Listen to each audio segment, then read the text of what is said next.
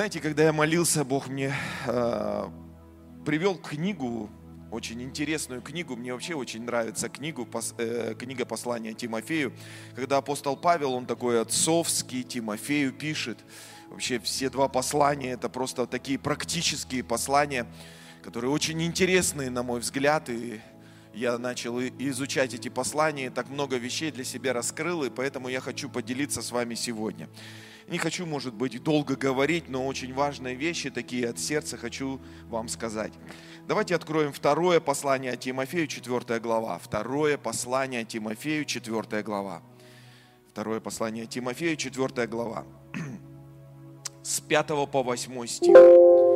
Здесь апостол Павел, он пишет сыну своему Тимофею, духовному сыну Тимофею. Говорит, но ты будь бдителен во всем – переноси скорби, совершай дело благовестника, исполняй служение Твое. Ибо я уже становлюсь жертвою, время моего отшествия настало. Подвигом добрым я подвязался, течение совершил, веру сохранил. И, и теперь готовится мне венец правды, который даст мне Господь, праведный судья в день оный. И не только мне, но и всем возлюбившим явление Его. Очень интересное послание, друзья мои. Вообще Тимофею очень интересное послание. Но здесь апостол Павел, он не этот могучий апостол Павел – который изменял целые страны, изменял целые города. Он пишет своему духовному сыну Тимофею не апостольское послание. Он ему пишет такое пасторское послание, такое интимное послание. И он говорит, сын мой Тимофей. И начинает перечислять определенные вещи – чтобы вы понимали многие, э, некоторые вещи, кто э, Тимофей был пастором на тот момент многотысячной церкви, в его церкви было где-то чуть больше 60 тысяч человек. Он жил в Ефесе, и он был пастором в Ефесской церкви, который однажды насадил апостол Павел и ушел, оставил Тимофея, молодого человека. Я был в Ефесе, там в Турции – Ефес, он э, из-за того, что море отходило, Ефес тоже э, перемещался, целый город перемещался, потому что на море была торговля, на море, на море были порты, и поэтому, э, если море отходило, то и город, чтобы продолжать жизнь, он ближе к морю отходил. И вот тогда в Ефесе где-то было 120 тысяч человек для того, для того времени, это был большой развитый город и еще портовый город. И вот там Тимофей, он был пастором, и у него просто, можно сказать, полгорода, полгорода ходило в его церковь. Вроде бы состоявшийся молодой человек. Он еще молод, но полгорода ходит в его церковь. Представляете, полгорода ходит в церковь, там ходят разные и чиновники, и бедные люди, и богатые люди, разного люди сословия – потому что их жизнь изменилась таким коренным образом. Иисус ворвался в их жизнь и поменял. И они ходят в церковь, прославляют Господа. Я был э, на этом месте, где он собирал, в этом Колизее, и там было множество народу.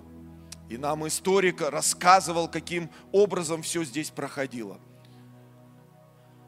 И вот здесь апостол Павел, он находится в заключении, он пишет Тимофею определенные вещи – Павел, который был сильным, но он ему говорит, Тимофей, Тимофей, ты должен понять определенные вещи.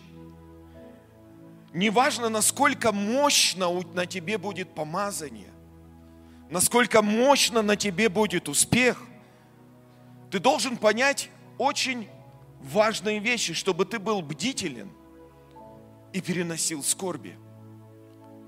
То есть, другими словами, помазание, которое на тебе, оно не будет избавлять тебе, тебя от скорбей. Многие из нас, мы часто думаем, что скорби, они должны миновать. Нам так не хочется скорбеть. Но часто Бог вводит нас в этот период, и, и для одной простой причины, чтобы мы приобрели опыт. Не взросление, не взросление. Потому что многие люди взрослеют. Мы взрослеем, мы растем, мы развиваемся. Но немногие люди приобретают опыт. Вы понимаете, о чем я говорю? Опыт – это сумасшедшая сила для освобождения многих людей. Опыт дает нам осознание определенных вещей. Опыт дает нам определенный вес. Знаете, есть анекдот такой, когда человек приходит с деньгами, и встречается два человека, один с деньгами, другой с опытом. И тот, который с деньгами, говорит, как мне заработать больше денег – то когда после их встречи, то человек, который с деньгами, с деньгами уходит с опытом, а человек, который с опытом уходит с деньгами. То есть, понимаете, почему? Есть определенный вес.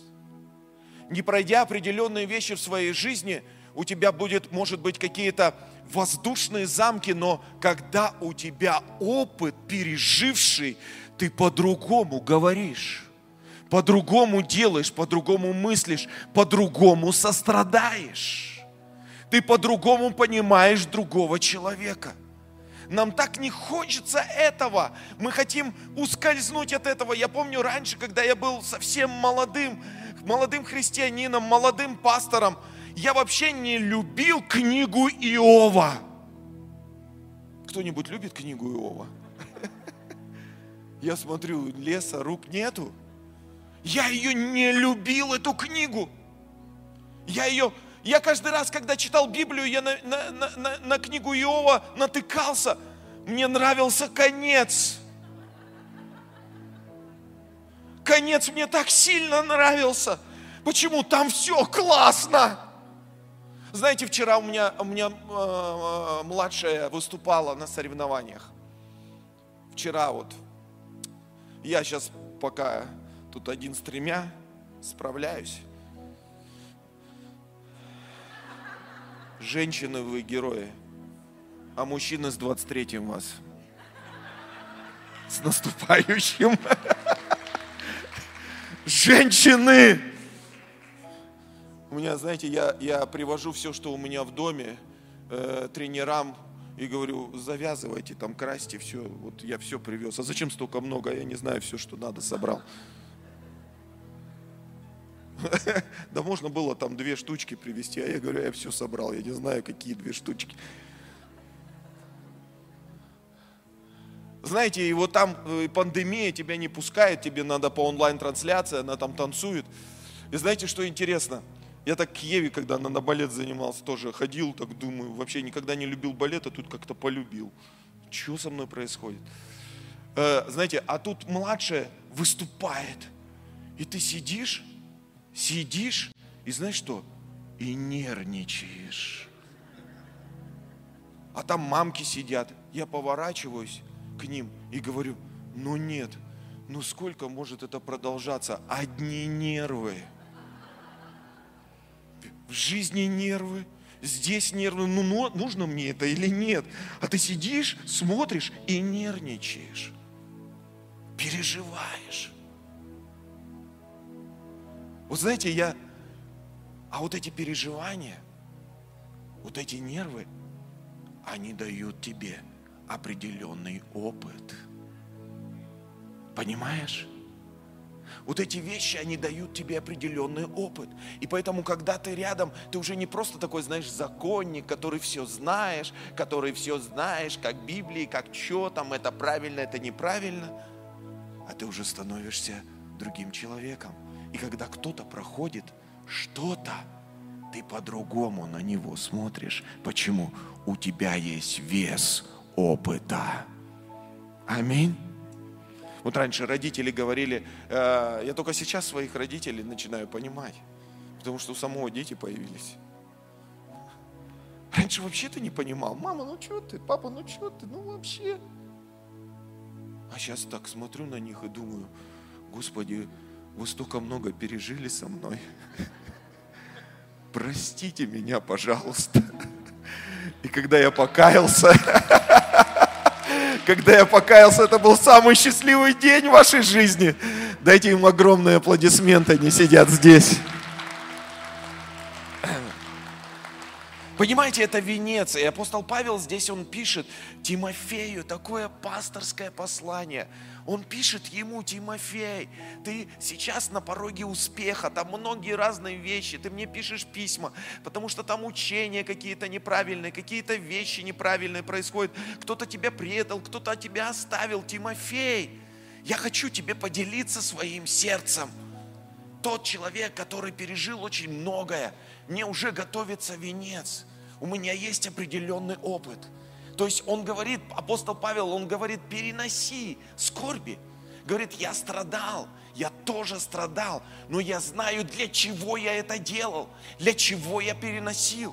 Потому что я понимаю, почему я плачу цену эту.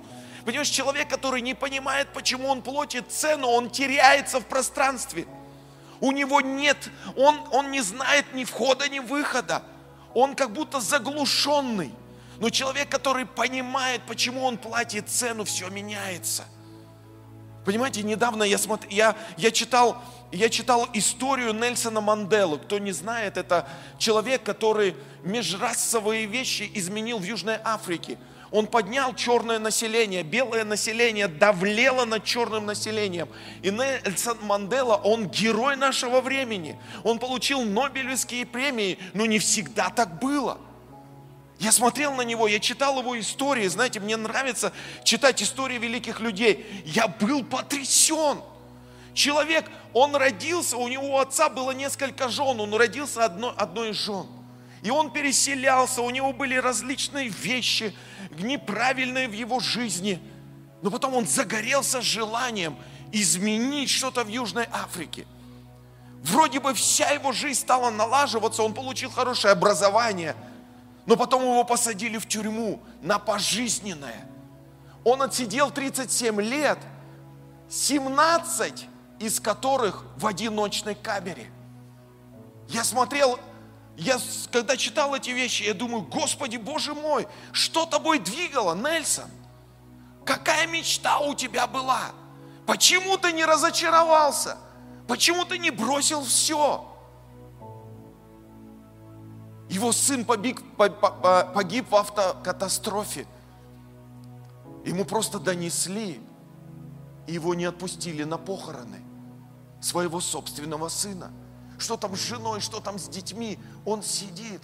А стоит ли того? Ему приходят и говорят, ты можешь пойти на компромисс. Он говорит, нет, не могу. Это моя жизнь. Я смотрю на него и думаю, когда читаю, думаю, что с тобой двигало? Но потом в один момент все изменилось. Все изменилось. Человек, повлиявший на целую историю. Понимаешь, то, что мы переживаем определенную боль, есть в этом смысл. И поэтому, когда апостол Павел, он пишет здесь Тимофею, он говорит, но ты будь бдителен во всем, переноси скорби, совершай дело благовестника и исполняй служение твое. Понимаешь? То есть будь бдителен, переноси скорби, совершай дело благовестника и исполняй свое служение – Господи Боже мой, перенося скорби, совершай дело благовестника и исполняй свое служение. Да как так? Павел, как это возможно? У меня руки просто, они не поднимаются. А он говорит, я знаю, о чем говорю. Ты живешь, Тимофей, в натяжном моменте, но этот натяжной момент, он стоит того, Потому что, как мы пели в песне, Бог за тебя, а это главное. Друг мой, Бог за тебя, а это главное. Главное с ним не потерять контакт. Главное с ним не потерять отношения. Главное в него ворваться. Ты вообще не понимаешь, что происходит. Ты, может быть, сегодня в каком-то запутанном моменте. Но главное, ты должен понимать, Бог за тебя, а это главное. Иосиф, Бог за тебя, а это главное. Потому что там дальше он готовится венец для того, что для твоего прорыва. Аминь. Когда я читал эти места из Писания, мне пришли три вещи, с которыми я хочу поделиться. Я быстро, коротко поделюсь. Первая вещь, здесь он говорит, бдительность. Будь бдителен. Я назвал это бдительность в период перемен. У каждого из нас должна быть способность меняться. Мы должны быть гибкими людьми. По одной простой причине, потому что мир со своими вызовами, друзья мои, различные вещи, которые происходят вокруг нас, они вызывают нас на различные вещи. И поэтому, когда ты гибок, ты начинаешь понимать определенные тенденции. Но в этой гибкости, друзья, очень важно, чтобы мы не потеряли себя. Чтобы мы не потеряли себя, мы должны понимать и, основать, и осознавать, кто мы есть. Когда мы читаем это место из Писания, мы понимаем, что до этого апостол Павел говорил о разных ересях, учениях и так далее, что люди будут избирать себе учителей. То есть, и он говорит Тимофею, будь бдителен, Тимофей. Сегодня разные вещи происходят, но то ты должен понимать, кто ты есть. Ты должен понимать свое осознавание. Ты должен знать своего Бога. И ты должен знать, в чем ты наставлен. Будь бдителен. Перемены, они неминуемы, а прогресс – это дело выбора. Я проповедовал когда-то об этом. Перемены всегда врываются в нашу жизнь. И поэтому нам нужно быть гибким, но в то же время нам нужно быть прогрессивными. А как мы будем прогрессивными, если мы будем не развиваться в этих переменах? Поэтому апостол Павел говорит Тимофею, Тимофей, будь бдителен. Второе, что он ему говорит, он говорит ему, переноси скорби. Переноси скорби. Я назвал это, этот пункт паралич боли. Что такое боль в нашей жизни? Она парализует нас. Боль заставляет не видеть будущее. Боль, она опускает наши руки. Боль, она уничтожает нас. И очень многие люди, они остаются в этой боли. Боль – это нормально. Поэтому апостол Павел, он пишет Тимофею, он говорит, переноси, скорби будут. Ты, Тимофей, помазан, у тебя все хорошо, но неважно, насколько ты помазан, тебе нужно это пройти. По одной простой причине. Потому что тогда увеличится опыт и увеличится помазание на твоей жизни. Однажды мы знаем эту историю. Это в первой книге Царств, 30 глава, 7 стих. Помните, когда Давид, он пришел в Секелак, а он был сожжен огнем. И его жены, его дети были похищены, и всех его людей были похищены. Все было полностью уничтожено. И народ, который еще вчера кричал и смотрел на Давида, как на своего вождя и освободителя, Библия говорит, они хотели побить его камнями. Своего вождя – первый раз, может быть, в своей жизни он пришел к разрушению всего, что у него было. Первый раз, может быть, в своей жизни он смотрел на это разрушение и думал, куда я пришел, к чему я пришел, что со мной не так. Он смотрел на людей, которые хотели побить его камнями, и я не знаю, что творилось в его сердце. Он понимал, что Он вождь, Он царь, и Он привел их к этому разрушению. Целый народ, своих близких людей. Но Библия говорит, он не знал, что делать, но он сделал одну самую замечательную вещь. В седьмом стихе 30 главе первой книги Царств говорится, но Давид укрепился надеждою на Господа Бога своего. И сказал Давид Авиафару, священнику, сыну Ахимелехову, принеси мне Ефод. И принес э, Авиафар Ефод к Давиду. Посмотрите, он укрепился надеждою. То есть мы все проходим определенные кризисы, определенные периоды своей жизни. Но что мы можем сделать в этот период? Укрепиться надеждою. Укрепиться надеждою. Надежда – это то, что вырывает нас. И мы знаем конец этой истории. Давид забрал все и одержал великую победу. Почему? Потому что победа от Господа. И третье, что я хочу сказать здесь. Третье, он говорит, но ты благоведствуй, как бы тяжело не было, не было тебе, благоведствуй, благоведствуй и исполняй служение. Какие бы сезоны ни переживал, благоведствуй. Почему? Потому что это то, кто ты есть. Скажи, я есть Сын Божий, я есть благовестник, я есть с небес на землю. Повтори это еще раз. Повтори это еще раз.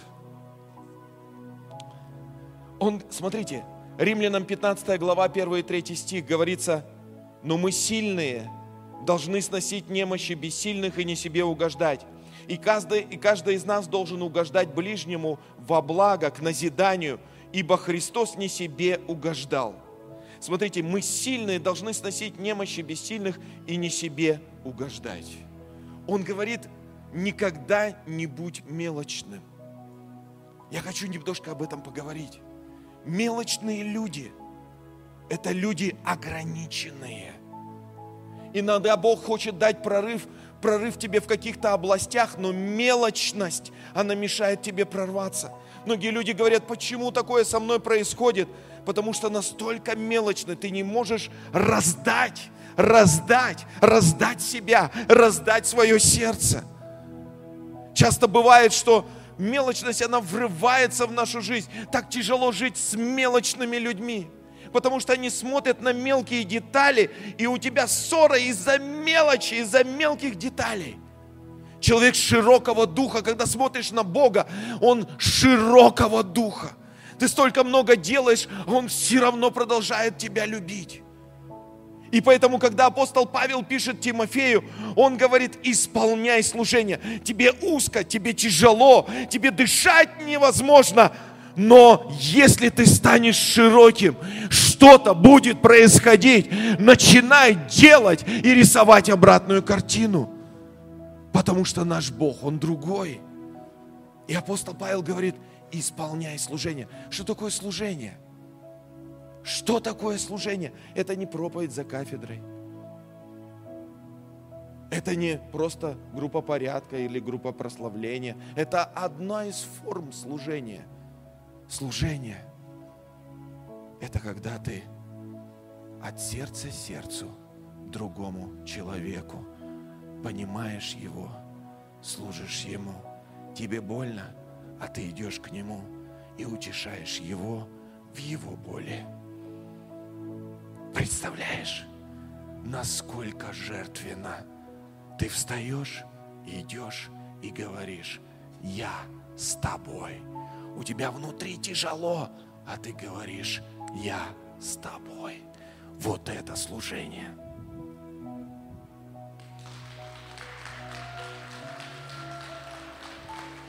Церковь христианской жизни – это такое пасторское послание – которую апостол Павел пишет Тимофею. Мелочность, она нас разрушает. Мелочность не дает нам прорваться. Но когда мы открываем свое сердце, когда мы становимся широкими, все меняется. И дальше апостол Павел пишет, он говорит, у меня уже все, я совершил, я держался до последнего. Он говорит, добрым подвигом подвигом добрым подвязался, течение совершил, веру сохранил. И теперь мне готовится венец правды. Он говорит, я буду вознагражден. Я знаю, почему я страдаю, Тимофей. А ты знаешь об этом? За каждым страданием есть цена. И эта цена будет вознаграждена в сотни, в сотни, в сотни крат. Ты всегда будешь вознагражден. Не бывает так у Бога, что все потеряло, все разрушилось. Потому что Бог, Он Бог надежды. Бог, Он Бог веры.